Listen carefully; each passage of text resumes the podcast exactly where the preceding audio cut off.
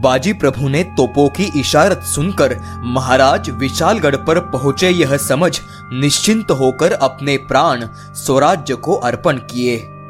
महाराज सही सलामत जौहर के घेरे से निकलने में कामयाब हुए।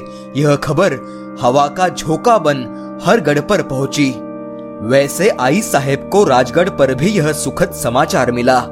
महाराज को आई साहेब को मिलने की आस लगी। अफजल खान वध के पहले राजे उनसे और युवराज शंभू राजे से मिले थे। इस बीच कई सारी घटनाएँ हुई। अब शिवाजी राजे का मन उनसे पहले राजगढ़ आई साहेब के पास पहुँच चुका था। थके हुए सैनिकों को विश्रांति मिले। यह सोच कुछ दिन विशालगढ़ पर रहने के बाद महाराज राजगढ़ निकले।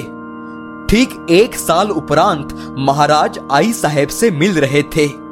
इस आनंदी क्षण में भी महाराज को चाकण का किला पुकार रहा था। शास्ता खान शिवाजी राजे को अब तक किस झाड़ की पत्ती समझ रहा था? चाकण का किला अब तक उसके सामने मुश्किल बन खड़ा था।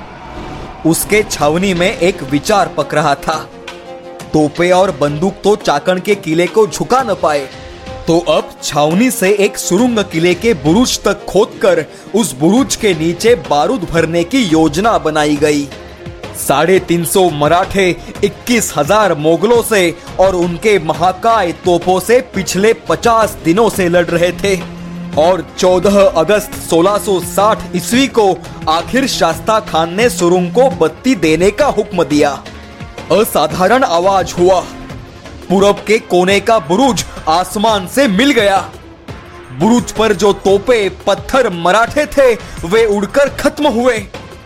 बाकी मराठे किले को गया छेद देखकर यह कैसे हुआ, सोचकर हैरान हुए।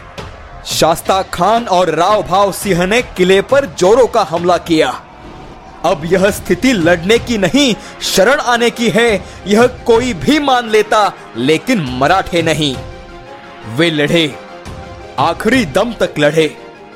पूरा एक दिन उन्होंने शास्ता खान को उस छेद से अंदर आने से रोका। लेकिन 15 अगस्त 1660 ईस्वी को आखिर चाकण का किला मराठों के हाथों में न रहा। शास्ता खान ने भाव सिंह के मार्फत बचे कुचे मराठों को किले से भाग जाने की अनुमति दी।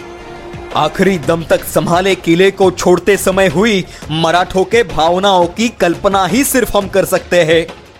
यह खबर औरंगज़ेब को मिली। वह मामू जान पर खुश हुआ। उसने चाकण का नाम बदलकर इस्लामाबाद रखा। महाराज नेतोजी समय पर मोगलों का मुकाबला नहीं कर सके। चाकण अकेला आखिरी सांस तक लड़ता रहा। वहाँ पन्हाड़ा अब तक मराठों से झुंझ रहा था। इतनी मदद और चौकन्ना रहने की सलाह के बावजूद शिवाजी भाग निकला। यह खबर सुन आदिल शाह बादशाह आग बबूला हुआ, जिसने कुछ महीने पहले सिद्दी जौहर को सलाबत खान के किताब से नवाजा, वही उसे बेसलाबत खान कहने लगा। जौहर ने ही शिवाजी से रिश्वत ली और उसे जाने दिया, ऐसा आरोप वह उस पर करने लगा। और खुद सिद्धि और शिवाजी को नेस्तनाबूद करने पन्हाड़गढ़ की तरफ़ कूच किया। बादशाह खुद मीरज तक पहुँच चुका है, सभी खबरें महाराज को मिल रही थी। उन्होंने तभी होशियारी से त्र्यंबक पंत को पन्हाड़ा सिद्धि के स्वाधीन करने का हुक्म दिया। पंत खुद जौहर से मिले, अब सिद्धि जौहर महाराज से वैर भूलकर दोस्ती चाह रहा था। पंत ने पन्हाड़ा उसके हवाले कर वे अपने मावड़ों के साथ राजगढ़ पर महाराज को मुजरा करने दाखिल हुए। बादशाह को अभी भी सिद्धि फितुर हुआ, ऐसे ही लग रहा था। उसने मिरज से सरदार शाह अबुल हसन को जौहर के पास रवाना किया और राजद्रोह छोड़ आदिल शाह के खूपा का उम्मीदवार होने की सलाह देता गया। बादशाह का खत पढ़ अपने ईमानदारी, मेहनत की कदर दरबार को नहीं, यह जानकर बादशाह की कृपा ठुकरा कर सिद्धि कर्नाटक की ओर निकल पड़ा। वह खुले में आदिल शाह के खिलाफ बागी बन मुदगल, रायचूर, करनूल प्रांत में वापस आया। आदिल शाह ने चालाक शिवाजी का पीछा छोड़ जौहर को मिटाने, वह उसका पीछा करते वापस मुड़ा। किसी की साथ न मिलने के कारण सिद्धि को शरण आना पड़ा। आखिर बादशाह ने उसे उसके शराब में जहर मिलाकर मार डाला। एक निष्ठावान सेनापति का इस तरह से दुर्दैवी अंत हुआ। यहाँ अफजल खान से मिलके स्वराज्य को फितुर हुआ देशमुख, खंडोची खोपड़े वध के पश्चात डर डर के जी रहा था। उसे अपने जमाई हैबत राव से कान्होजी जेधे मार्फत महाराज से अभय मांगने की याचना की। कान्होजी दुविधा में पड़े। फिर भी उन्होंने महाराज से विनती की। महाराज क्रोधित हुए। उन्होंने खंडोजी खोपड़े को पाचारण कर कर उसका बाया हाथ और दाया पैर काट दिया। और कान्हो जी से कहा, ऐसे फितूरों को हम अभय देंगे तो राज्य कैसे चलाएँगे?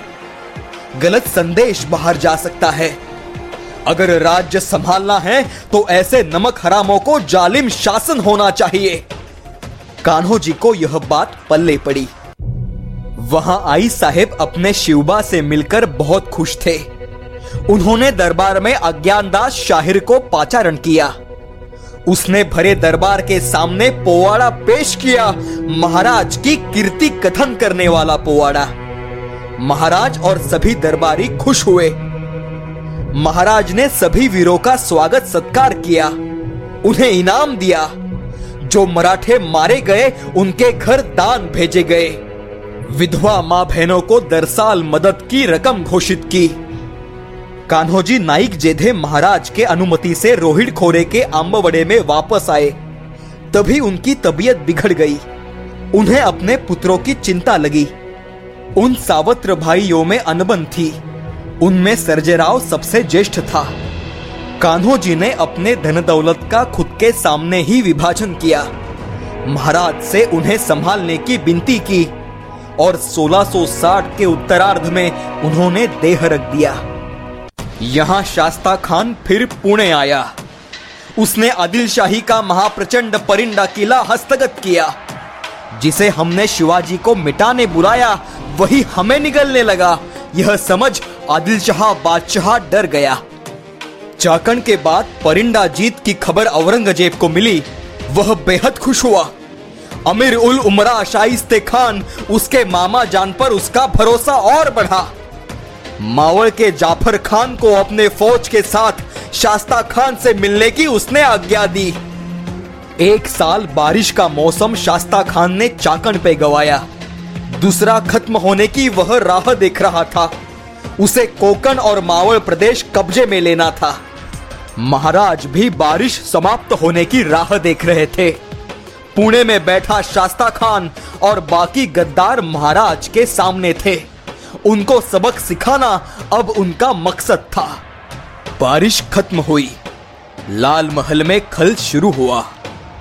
शास्ता खान ने प्रथम कोकण प्रांत कब्जे में लाकर शिवाजी का आरमार खत्म करना सही समझा। और उसकी ज़िम्मेदारी दी गई प्रख्यात उज्बेक सरदार कारतलब खान पर। यह काफ़ी शूर था, पर पहली बार वह पर्वत प्रदेश में प्रवेश करने वाला था।